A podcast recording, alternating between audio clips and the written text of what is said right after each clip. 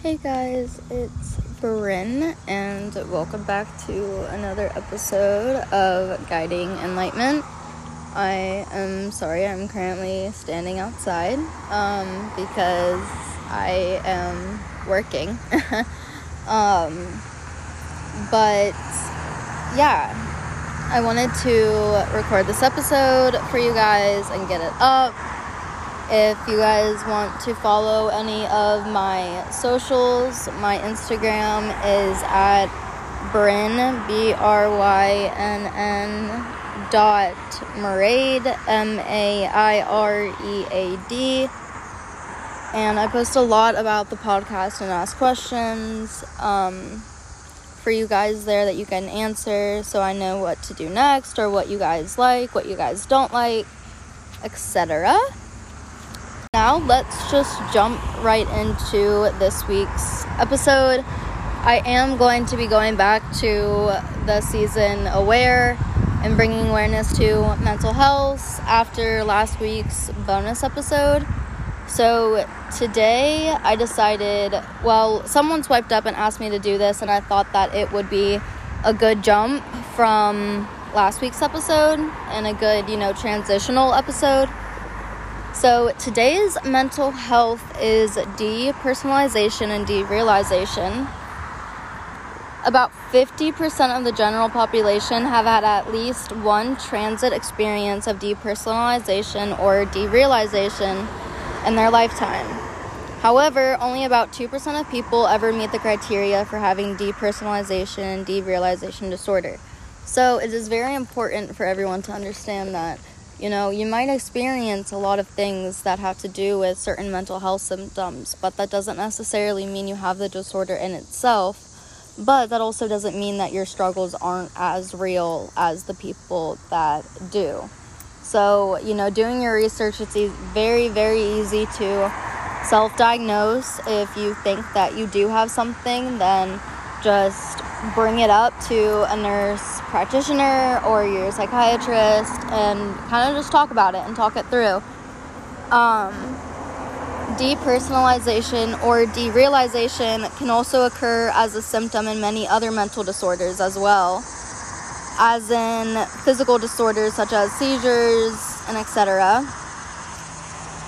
Um, People with depersonalization, derealization disorder are often have experience with severe stress, such as the following being emotionally abused or neglected during childhood, being physically abused, witnessing domestic violence, having severely impaired or mentally ill parent, having a family member or close friend die unexpectedly. Episodes can be triggered by in- interpersonal, financial, or occupational stress, depression, anxiety, or use of illicit drugs, particularly marijuana, ketamine, or hallucinogens.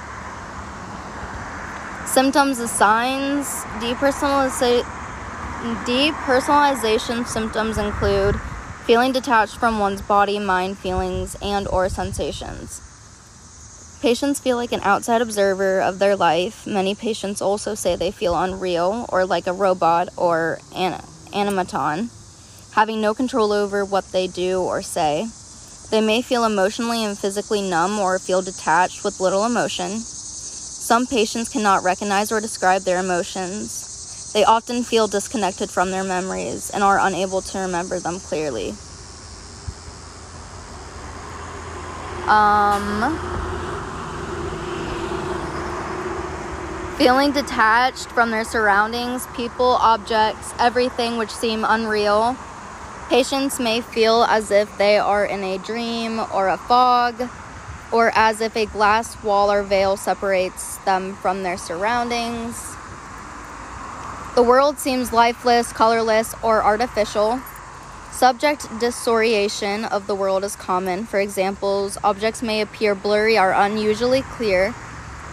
They may seem flat or smaller or larger than they are. Sounds may seem louder or softer than they are.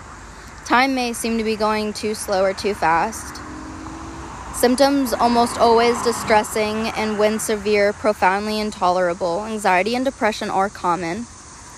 Some patients fear that they are that they have irreversible brain damage or that they are going crazy. Other obsess about whether they really exist or repeatedly check to determine whether their perceptions are real. However, patients always retain the knowledge that their unreal experiences are not real, but rather than just the way that they feel. Diagnosis Patients have persistent or recurrent episodes of depersonalization, derealization, or both.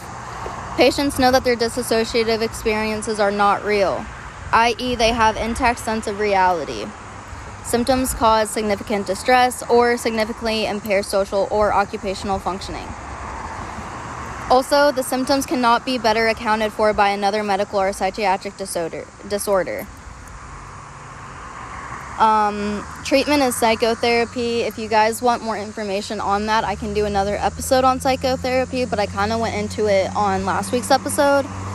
Um, the prognosis is patients with depersonalization, derealization disorder are often improved, often improve without intervention. Complete recovery is possible from many patients, especially if symptoms result from treatable or transition stresses or have not been proactive. In others, depersonalization and derealization become more chronic and refractory.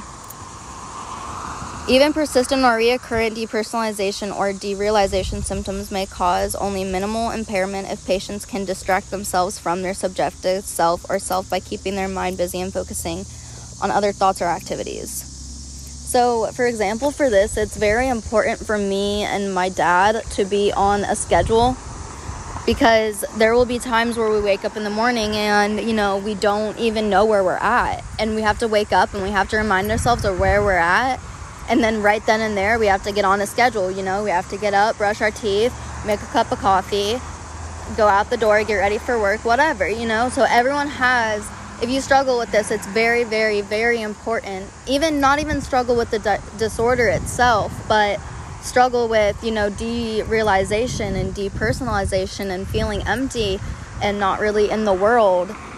It is really important to get on a routine so that way your mind knows what to do next. It's know that you know you are living in this world this realm.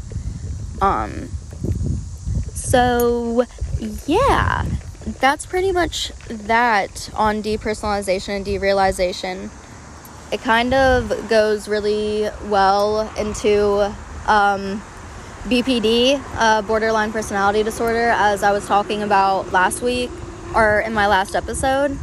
So I figured that this would be a great transitional episode into that because, excuse me, it kind of goes hand in hand. But next week's episode is going to be about bipolar and the different types of bipolar. And yeah, and if you guys go on my last episode on my Spotify, there is a question that you guys can swipe on, swipe up on and answer so that way I can know what you guys want to hear next and what mental disorder you want to hear next. And like I also said in the beginning of the episode, I post a lot on my Instagram asking you guys questions about the podcast and what you guys want to hear as well there.